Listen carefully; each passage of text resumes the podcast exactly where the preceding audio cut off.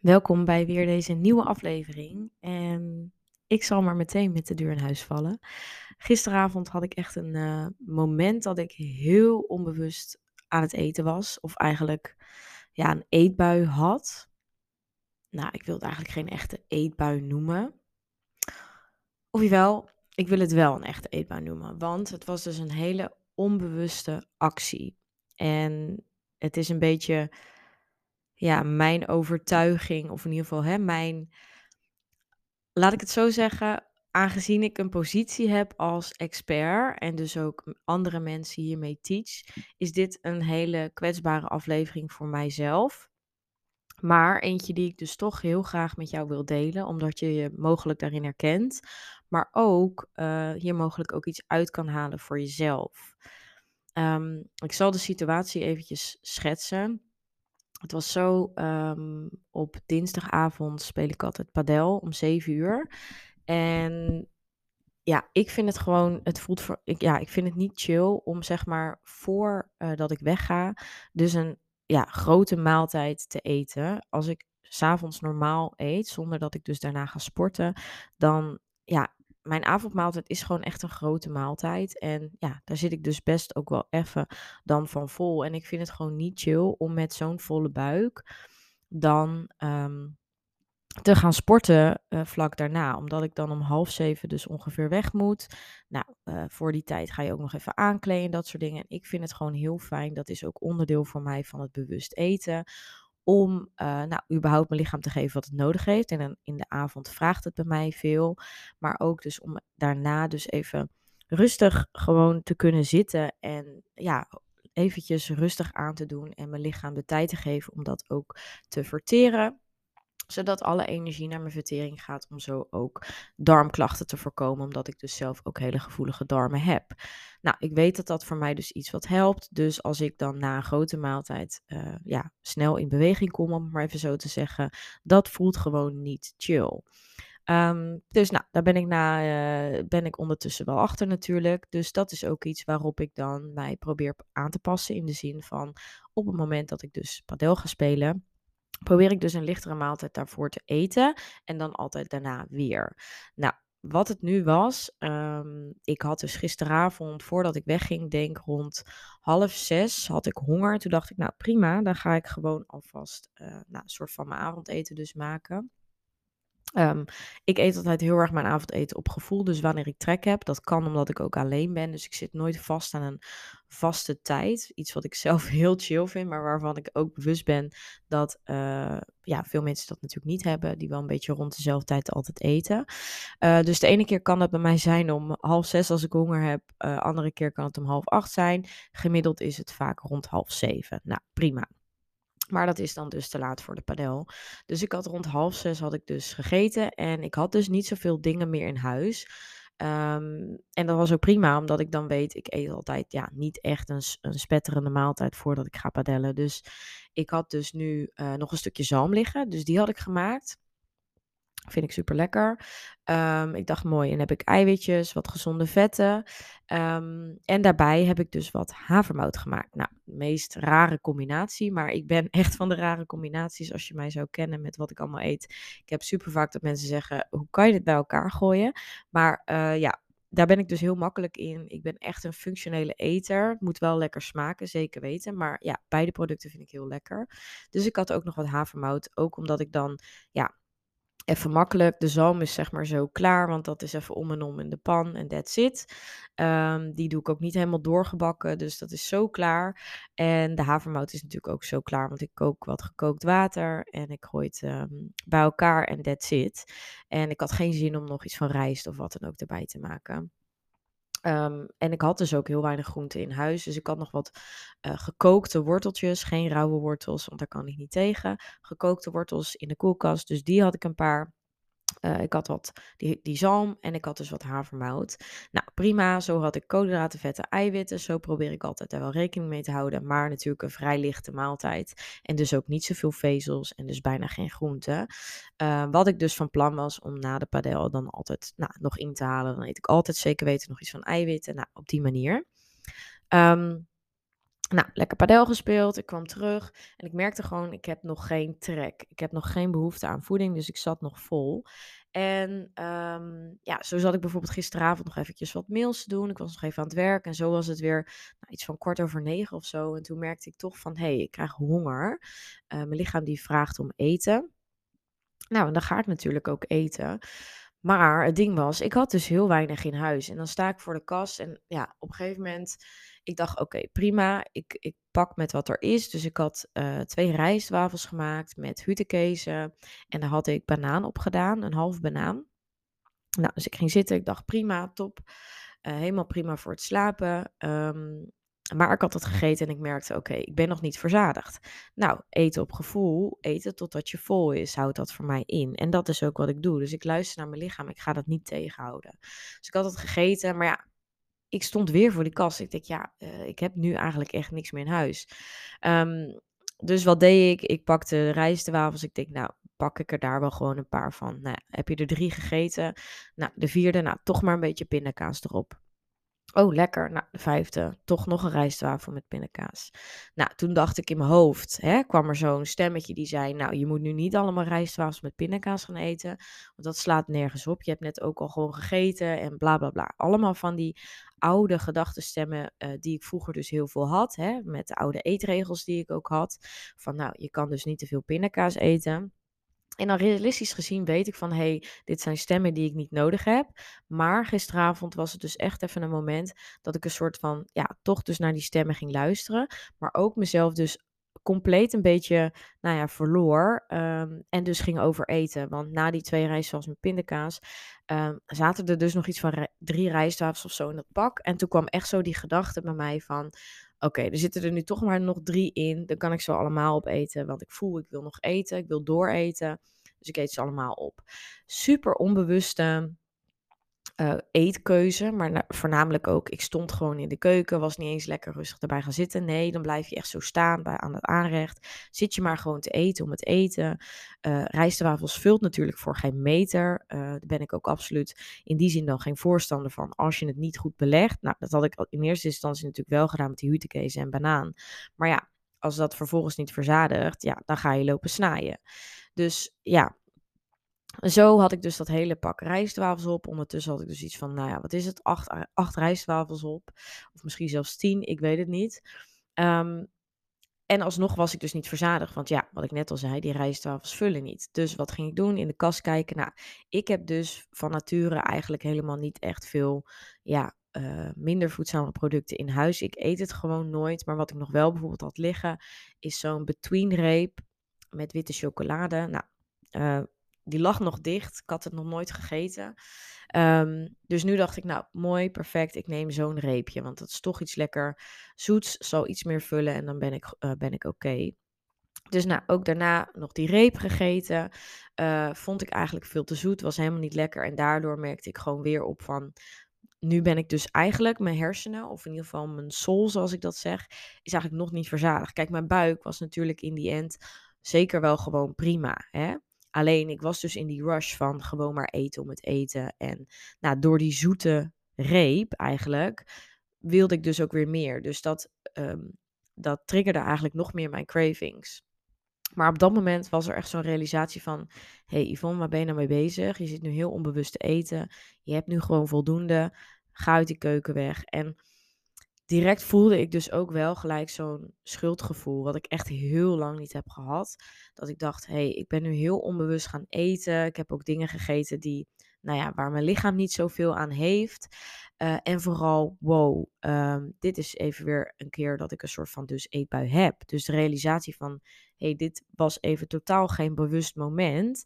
En ik verloor mezelf er even. En ja, dan gaat mijn uh, denkmanier of mijn, hè, ik ben iemand die heel veel overdenkt, gaat gelijk ratelen van, hé, hey, wat heeft dit getriggerd? Hoe komt dit? Uh, het gaat toch niet meteen weer fout, hè? Ook al is het echt mega lang geleden dat ik dit heb ervaren. Het voelde gelijk als falen, dus ook als expert zijn van, hey, ik uh, ben toch mensen, ik help toch zelf mensen met cravings en eetbuien en noem het op. En dan heb ik er nu zelf een. Hoe kan dit? Dit mag niet. En nou, gelijk allerlei oordelen over mezelf. Um, en ik besloot gewoon lekker daarna mijn tanden te poetsen. Gewoon lekker te, gelijk te gaan slapen. Ik ga altijd rond, rond tien uur naar bed. Uh, dus dat is iets van half tien. Dus nou, ik lag iets van kwart voor tien in bed. Helemaal prima. En ik dacht, nou, ik weet, morgen is dat gevoel gewoon weer weg. En dan is het allemaal weer oké. Maar ja, vanochtend was het dus wel even een moment om over na te denken. En dacht ik ook van, ja Yvonne, waarom ben je nou eigenlijk zo streng voor jezelf? Uh, je hebt heel lang zo'n moment niet gehad.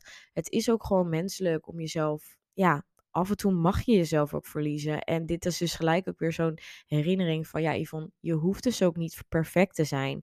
En hè, ook bewijzen van... Um, Oh, volgens mij is daar een spreekwoord van, van ja, bij de loodgieter thuis uh, is ook altijd alles stuk. Of bijvoorbeeld een kok staat ook niet thuis te koken. Ja, ik kan ook het dingen niet perfect doen. En dat is natuurlijk ook wat ik hier vooral wil laten zien. En dat is waarom ik het nu ook deel. Want ja, het is ook bij mij niet altijd perfect. En ik heb dus nu ook weer even zo'n moment. Maar dat betekent niet dat ik dat nu, dat ik mezelf daarin laat meenemen. Hè? Dus dat wil ik er ook hieruit meegeven van, ik pak wel gewoon weer normale, mijn normale ritme op. Ik ga er niet in door. Ik ga het vandaag niet mijn mentale gezondheid laten verpesten. Ik ga het vooral niet overdenken. Dus ik ga echt niet de hele tijd denken, oh, uh, wat heb ik daar gedaan of wat heb ik daar gegeten. Hè? En ik uh, vergelijk je vooral niet. Want het zou best kunnen dat jij nu denkt van, ja Yvonne, je hebt een paar rijstwafels gegeten. Mij gaat het vooral met gedrag, en dat is gelijk om iets om jou mee te geven. Het onbewuste eetgedrag, waar vooral hè, de naam eetbui dan aan gekoppeld kan worden. En dat zit hem dus nu niet zozeer in wat je eet. Alleen ik kan me voorstellen dat als jij zoiets hebt van ja, Yvonne, ik eet een heel pak Oreo op of ik eet een hele zak chips mee, dat is veel slechter. Dus stel je niet aan. Uh, ook dit is dan een oordeel naar mij toe, maar ook een afwijzing voor jezelf. Weet dat een eetbui, dat gaat gewoon om onbewust eetgedrag. Of dat nou met minder gezonde producten zijn of wat gezondere producten, dat maakt niet uit. Dus um, ook jou, als, je nu, als jij nu luistert en jij denkt, oh, ik heb daar dus geen last van. Ik heb nooit een eetbui, want ik eet nooit een zak chips zomaar leeg. Het kan zijn dat je dat dus ook wat met meer voedzame producten hebt. Het gaat erom dat je kijkt naar hoe bewust eet jij. Kan je stoppen in het moment en um, ja, luister je dus naar je lichaam of ben je onbewust aan het dooreten? Dus kan jij lichaamssignalen goed aanvoelen van wanneer zit ik vol, wanneer heb ik voldoende? Of wanneer mag ik dus juist nog wat meer eten? En dat is dus heel erg het eten op gevoel. Hè? Die principes die ik ook teach in mijn online programma. Waarmee ik dus vrouwen ook heel erg help om dit dus te transformeren. Want achteraf gezien weet ik dus ook, hè, kan ik dus ook zien bij mezelf waar het dus fout ging. Enerzijds omdat ik eigenlijk na de feestdagen um, gewoon weer gewoon echt gezond heb gegeten. Omdat dat voor mij goed voelde. Dat ik dacht van nou, nu weer even normaal. En dat, dat is helemaal niet per se een verkeerde gedachte. Maar doordat ik misschien toch even net nog wat gezondere opties heb gekozen als uh, dat ik normaal zeg maar doe. Um, is het toch een soort van ergens weer beperkingen die ik mezelf heb gegeven. Hè? Want je moet nu gezond eten. Waardoor dit even zo'n moment was waardoor ik extra behoefte krijg aan toch wat suikers en toch wat meer, hè, ook um, minder voedzame producten. En hierin laat al zien dat als juist je restricties er zo zijn. Dus hoe meer je ze hebt, hoe meer je daarna gaat verlangen. Dus dan kun je beter wat meer balans hebben, meer balanceren in voedingskeuzes. En waardoor je uiteindelijk ja, dat kan volhouden. En dus niet nou ja, van heel strikt naar weer heel los gaat. En dat is natuurlijk vaak een terugkerend patroon bij mensen. Dus dat is natuurlijk ook iets wat voor, vooral dat overeten of een eetbui natuurlijk triggert. Nou, daarnaast was het natuurlijk zo dat ik dus na de padel eigenlijk gewoon hè, met regelmaat iets had moeten eten. En dat had dus niet eens iets groots hoeven zijn, maar gewoon iets kleins, omdat ik dus niet echt behoefte had aan eten. Maar ik had het niet moeten uitstellen. En dus uiteindelijk, hè, uh, wat er uiteindelijk voor zorgde dat ik dus nog meer honger kreeg. En dus juist in het moment van hele erge honger, dan natuurlijk heel snel en onbewuste keuzes gaan maken. Nou, dus dat was punt 2 waardoor het getriggerd werd. En punt 3 is natuurlijk ook gewoon het punt van weinig in huis hebben. Dus hè, het zit hem al in de voorbereiding van heb je voldoende eten in huis, wat, hè, wat jou kan voeden, maar waar je ook gelukkig van wordt. En nou ja, um, wat je dus hebt voorbereid of gepland hebt om te gaan eten. Nu had ik dus niks, dus ga je ook graaien naar wat er maar ligt. En dat zorgt ook voor een soort van oerinstinct in ons, wat dan denkt van ja, ik pak nu maar wat ik pakken kan. Um, want er is dus niet zoveel, dus het voelt als een soort van schaarste, waardoor je dus ja, in die overlevingsreactie komt, waardoor je lichaam dus heel erg geneigd is om dus te pakken wat het pakken kan. En dat heeft vooral te maken met bepaalde hormonen die op dat moment worden uitgescheiden. Dus dat leert jou gelijk misschien ook iets over hoe dat in het lichaam werkt. Ehm, dus ja, schaarste creëert eetbuien. Uh, te weinig gegeten of honger creëert natuurlijk eetbuien. Te weinig in huis hebben, dus niet geplande maaltijden, hè, niet met regelmaat gegeten.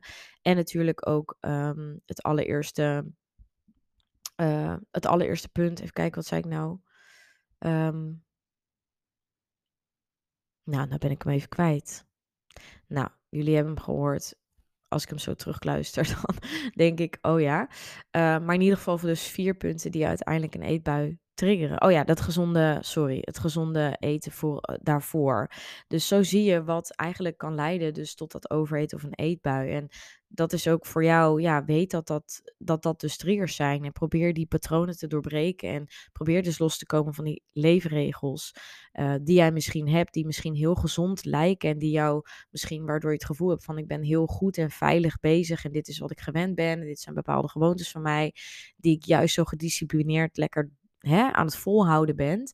Maar uh, ja, is het echt werkzaam op alle vlakken? En ervaar je misschien die cravings? Of heb je wel eens een eetbui? Of is je gewicht aan het schommelen? Of voel je je misschien onrustig over voedingskeuzes? Of ben je constant aan voeding aan het denken? Dat zijn echt dingen om mee aan de slag te gaan. En ja, daar wil ik je dus echt ook bewust van maken. En ook als jij misschien luistert en je zit ook in dit proces, hè, misschien jij als vrouw binnen mijn online programma, ik weet dat jullie ook luisteren, hè, dit herkent en u denkt van ja, dit, met dit ben ik bezig. Weet dat deze momenten, ook al heb je al hele mooie stappen gemaakt, ook ik, zoals je ziet, uh, ga nog wel eens de fout in. En ik wil dus niet eens echt benoemen als een fout. Want het is niet per se een terugval. Het is gewoon weer even een momentje waarop je dus even ondoordacht bezig was. En soms heb je in je leven momenten dat niet alles perfect kan. En dat is oké. Dus dit moment, het is ook oké. Maar dat hoeft niet te betekenen dat je dat gelijk, hè, dat je daar dus een oordeel aan velt. En dat je meteen denkt, ja, ik ben terug bij af of het werkt niet. Of ik ben niet goed genoeg bezig. Nee, stop met die negatieve oordelen. En kijk vooral naar wat er wel is en welke stappen je al wel hebt gemaakt. Dus dat wil ik vooral jou meegeven. En ja, niemand is dus perfect. Um, ik hoop dat je hier gewoon misschien een les uit leert, misschien ook inspiratie uithaalt, of misschien zelfs inzicht over dat jij ook mag veranderen en dat je ook met deze dingen aan de slag mag en dat je inderdaad meer regelmaat in je voeding mag creëren, of dat je inderdaad misschien met bepaalde emoties ook aan de slag kan, hè? want ook emotie is een grote trigger natuurlijk voor het hebben van eetbuien. En dat was bij mij in dit geval niet um, uh, hè, dat kwam bij mij in dit verhaal niet voor. Maar dat komt natuurlijk wel heel veel voor bij mensen. En ook vooral die cravings. Waar komt die zoete trek vandaan? Is je lichaam wel in balans? Want dat wordt grotendeels gewoon veroorzaakt door tekorten en een disbalans in je lichaam.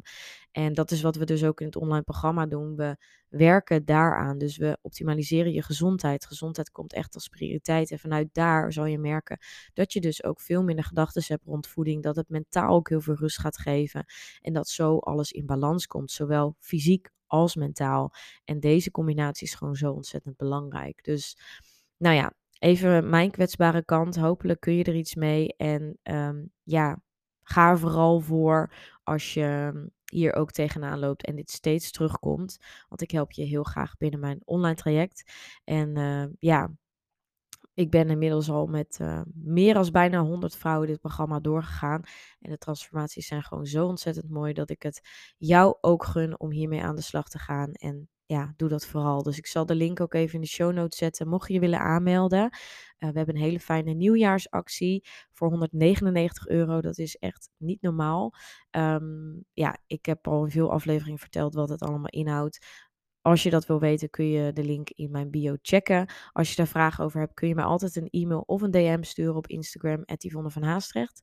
En dan, uh, ja, help ik je graag in ieder geval verder. Ben ik daar om jou te helpen. Een hele fijne dag of avond. Ik hoop dat je er wat aan gehad hebt. En dan zie ik je in de volgende podcast. Doei doei!